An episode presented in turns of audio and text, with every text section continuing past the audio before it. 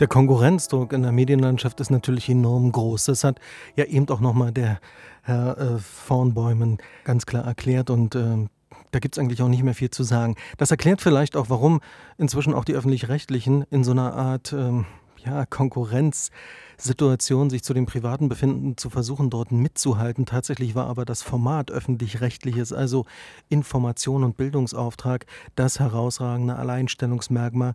Hoffen wir also, dass das nicht fällt.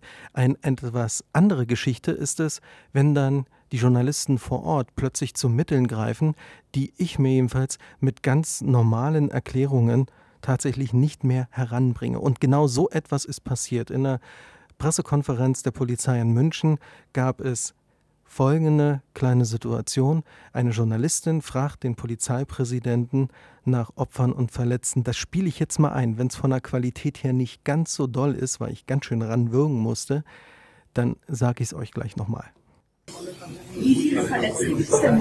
Ich kann Ihnen momentan leider nur von äh, mehreren äh, Verletzten bestätigen, äh, also reden. Dutzend, 10, 20? Es ist schwierig. Wissen Sie, die, Art des Zählens ist dann immer schwierig. Ne? Ein, ein, ein, traumatisierter Mensch ist im weitesten Sinne auch verletzter.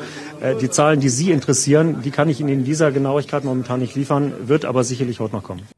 Also die Fragen musste ich wirklich sehr deutlich nach vorne holen. Deshalb wiederhole ich sie nochmal. Die erste war klar, sie fragt einfach nur nach der Anzahl der Verletzten. In der zweiten Frage wird sie dann schon konkreter und fragt, wie viel sind es denn nun genau? Ein Dutzend, zehn oder 20. Es wird einfach mit Zahlen um sich geworfen in einer Art und Weise, die mit Menschenwürde nichts mehr zu tun haben. Ich bin mal gespannt, wie mein nächster Gast das bewertet. Er heißt Daniel Lücking und ist dem einen oder anderen sicherlich bekannt durch seine Berichterstattung über den NSA-Untersuchungsausschuss. Einen schönen guten Tag, Herr Lücking.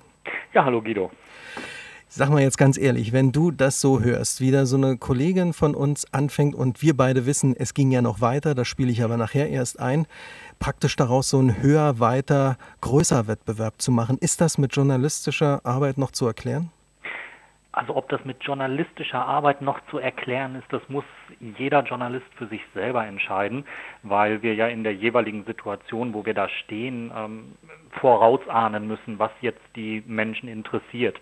Nur für mich, also ich hätte mich in der Situation wirklich dagegen entschieden, jetzt noch so Druck zu machen, wenn der Pressesprecher schon sagt, dass man derzeit keine genauen Zahlen hat und äh, dann noch so zu pushen. Ähm, ich weiß nicht, also mir schien es wirklich, dass der Druck sehr hoch war und äh, dass eben dann auch die Polizei gar nicht mit der Arbeit hinterherkam, die sie eigentlich zu tun hat. Und die Medien informieren ist ja eigentlich nicht die Hauptaufgabe der Polizei. Und ein Pressesprecher, der ständig bei der Einsatzleitung nachfragt, weil äh, Medien immer wieder nachfragen, wie viele Verletzte gibt es und wer ist das und kann man hier was sagen oder dort was sagen, der ist ja dann auch eine Belastung für den Polizeieinsatz. Also ich, ich bin da sehr ambivalent. Einerseits müssen wir berichten, wir wollen die Menschen informieren.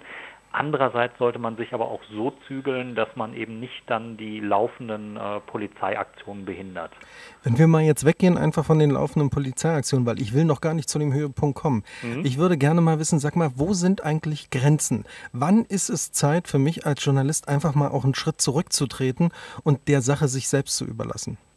das müssen wir, wie gesagt, mit uns selber ausmachen. Und wenn ich eben als Journalist merke, ich behindere hier die Arbeit von denen, die ich äh, da in den, in den Bild, in den Mittelpunkt der Berichterstattung rücken soll, dann äh, muss für mich klar die Grenze da sein. Ähm, das ist aber eine Diskussion, die ist wirklich, wirklich schwer zu führen. Ähm, die geht im Prinzip in den 80er Jahren los, als es zu dieser Geiselnahme in Gladbeck kam, wo das private Fernsehen quasi diesen ersten Höhepunkt hatte und wo dann Menschen wie Hans Meiser, damals Reporter, mit der Leiter quasi zu den ähm, Entführern in, in den Raum gestiegen ist und die am Fenster interviewt hat. Äh, auch da sind Grenzen überschritten worden. Und äh, irgendwie scheint sich so nach dem äh, 11. September, nach der Berichterstattung, die da stattgefunden hat, bei einigen Medienmachern das Bild im Kopf festgesetzt zu haben, wenn etwas passiert, dann muss ununterbrochen am Stück permanent berichtet werden. Ähm, das sollten wir uns als Journalisten wirklich mal ja, in die kritische Beurteilung nehmen und sagen, braucht das wirklich jemand, der zu Hause am Fernseher sitzt und das verfolgt? Müssen wir so einen Druck machen und müssen wir da so etwas aufbauen? Und der Zuschauer, der vermeintliche, der zu Hause vorm Fernseher sitzt, das ist ja nicht nur ja, Hans-Thomas Klauwitzke aus Hamburg oder der Thomas Schmidt aus Berlin. Das können ja dann durchaus auch Betroffene aus der nächsten Umgehung, äh, Umgebung sein. Dafür hat man doch auch Verantwortung. Richtig, und äh, die Menschen noch weiter in Panik zu versetzen, wenn in dem Moment eigentlich die wesentlichen Informationen sind, bleiben Sie zu Hause, gehen Sie nicht auf die Straßen, äh, seien Sie vorsichtig, wen Sie hereinlassen, der Polizeieinsatz dauert noch an. Für den Moment, wo so eine Operation läuft von der Polizei, ähm, müsste das genug Information sein. Aber auch da war irgendwie das Informationsbedürfnis der Kollegen weitaus höher. Sie wollten also schon viel mehr Details wissen, die zu dem Zeitpunkt eigentlich noch niemand wirklich wissen musste, außer Journalisten. Und äh, da hätte man sich deutlich, ja, ich sag mal, zurückhaltender verhalten können. Für mich der große Sieger dieses Abends, wenn man überhaupt an so einem Abend von jemandem sprechen kann, dass er eine Situation gewonnen hätte, das war der Polizeisprecher selbst, der mit einer Souveränität auch den teilweise wirklich penetranten Fragen der äh, Journalisten sehr gefasst und sehr höflich und immer die Form warnt gegenübertrat, aber doch auch sehr bestimmt klar machte, dass es so nicht weitergeht. Ja, er tat mir in einer Situation auch richtig leid. Ähm, da wurde gerade in der Tagesschau der neueste Stand der Verletzten durchgegeben, beziehungsweise der Getöteten durchgegeben.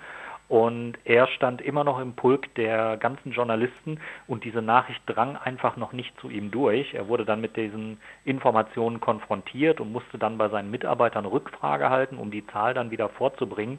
Ähm, da hat sich, glaube ich, in dem Moment äh, die TV-Berichterstattung wirklich ein bisschen selbst überholt und selbst überflüssig gemacht.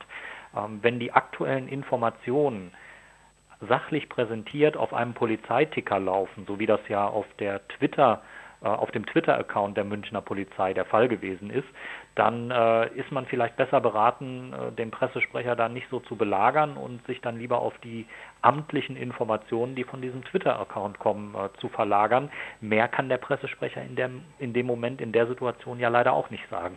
Und das ist genau der Zeitpunkt, wo ich mal den nächsten Einspieler bringen muss. Auch hier wieder der Zusatz, es könnte sein, dass es nicht ganz verständlich ist. Ich werde es euch danach gleich wiederholen. Haben Sie eine Zahl von Todesopfern?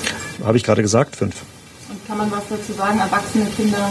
Das ist auch alles noch recht früh. Ähm, jetzt kann man dazu etwas sagen, Erwachsene und Kinder? Wir beide wissen, später gab es dann sogar noch die Frage nach dem Geschlecht und dem Alter. Das wurde Gott sei Dank dann nicht mehr öffentlich präsentiert. Äh, meine Meinung, komplett überspannt, oder?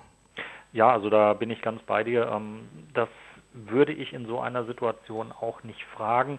Ähm, dazu war einfach der Einsatz noch viel zu frisch und äh, es waren so viele Einsatzkräfte vor Ort und das waren einfach auch Dinge, die zu dem Zeitpunkt noch nicht dran waren.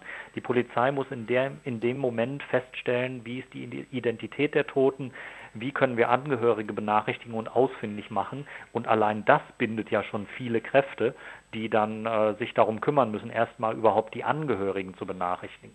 Und wenn wir dann an einem Punkt, wo vielleicht fünf Tote oder zehn Tote bestätigt sind, auch noch anfangen nach äh, Geschlecht und nach äh, Kind zu, ja, zu differenzieren, das versetzt natürlich auch alle in Panik, die gerade ja, darauf warten, dass sich ein Angehöriger meldet, dass sich eine Frau meldet, dass sich ein Mann meldet oder dass ein Kind sich meldet. Und ähm, ich, ich persönlich sehe den Mehrwert nicht, nach einer so genauen Differenzierung bei den Opfern schon nachzufragen in dem Moment. Also da denke ich, äh, ist Zurückhaltung angesagt und einfach erstmal die Polizei ihre Arbeit machen lassen. Ähm, ich selbst kritisiere viel Polizeieinsätze, aber in diesem Moment äh, muss ich sagen, die äh, Medien haben da nicht geglänzt und man hätte sich da wirklich zurückhaltender verhalten müssen. Hast du es eigentlich schon mal erlebt, dass sich äh, Kollegen von uns gegenseitig mal gefragt hat, hey, was hast denn du da gerade gemacht? Oder vielleicht auch wirklich kritisch mit der eigenen Leistung umgehen? Ich glaube, das ist in so einem Moment auch für die Kollegen gar nicht möglich und gar nicht dran. Die stehen auch allesamt unter einem äh, ziemlich hohen Druck.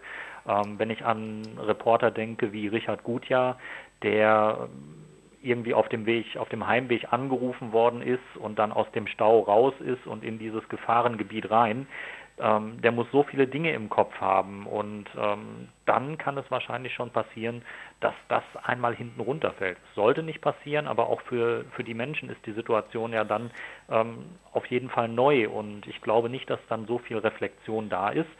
Ähm, das ist auch etwas, was an dem konkreten Abend gar nicht stattfinden kann, aber das müssen eben dann auch die anderen Medien, die das mitnehmen und aufgreifen, müssen das kritisch kommentieren und auch hinterher analysieren.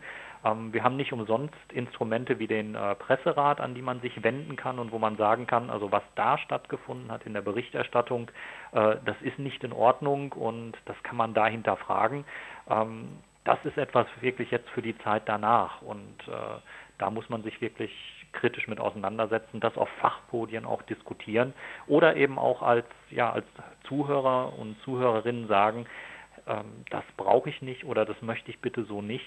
Denn wenn ich mich in die Perspektive des Zuschauers versetze, ich war ja an dem Abend auch eher Zuschauer als äh, selbst Journalist, ähm, es gab wenig zu berichten, es gab wenig neue Informationen und die Mühle malte trotzdem die ganze Zeit weiter mit den wenigen Informationen, die da waren.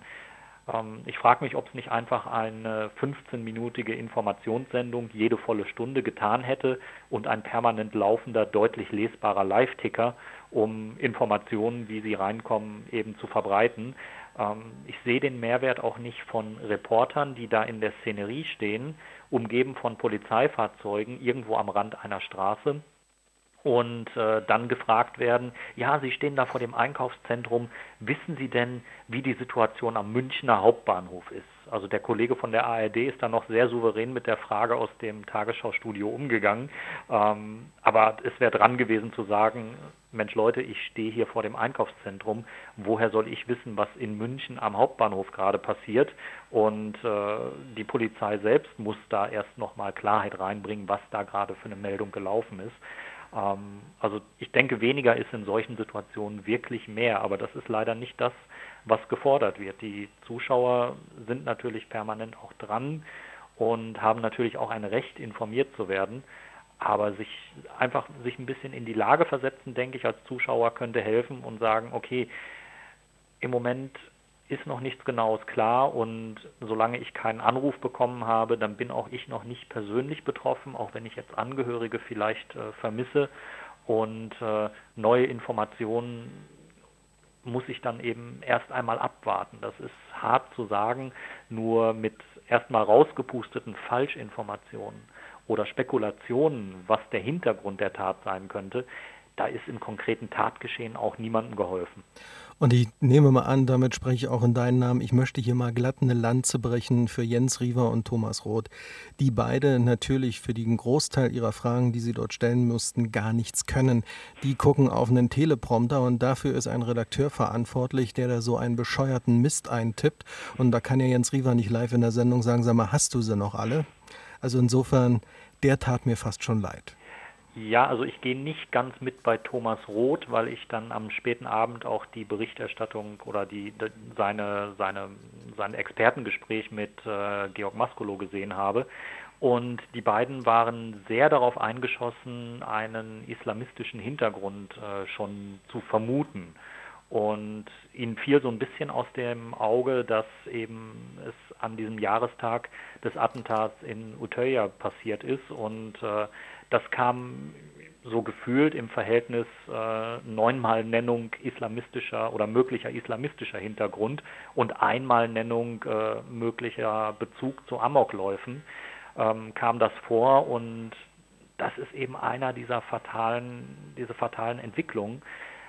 Es gibt erstmal nichts zu berichten, es gibt nur wenig zu berichten und dann fangen die Spekulationen an, worum es sich handeln könnte, die aber wirklich nicht dran sind und die dann auch wirklich zu einer Vorverurteilung führen können, hinter die ich mich dann nicht stellen kann. Also es wäre wirklich angemessen gewesen, an dem Abend zu sagen, wir kennen die Hintergründe der Tat noch nicht und ähm, wir möchten in keine Richtung äh, spekulieren oder es sind mehrere Szenarien denkbar.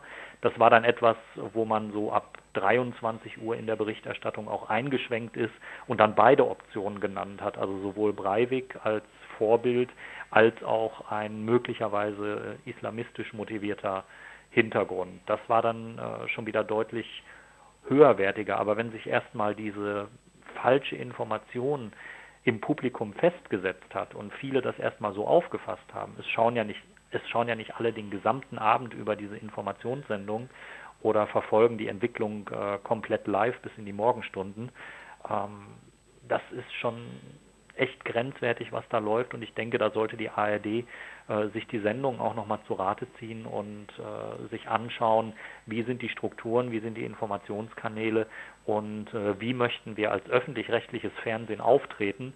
Wenn RTL da permanent irgendwelche Reporter am Rumspringen hat, dann sei das denen überlassen. Aber ich habe an dem Abend bewusst ARD geschaut, um verlässliche Informationen zu kriegen und war dann in Teilen wirklich, äh, ja, muss ich so sagen, enttäuscht. Das war Daniel Lücking. Er berichtete uns schon ausführlich über die NSA-Untersuchungsschuss-Affäre und jetzt war er am Telefon, um mit mir mal darüber zu reden, was unsere Kollegen eigentlich alles so verzapfen. Daniel, ich bedanke mich bei dir und ich wünsche dir trotz allem noch einen schönen Abend. Dir auch, Guido. Vielen Dank.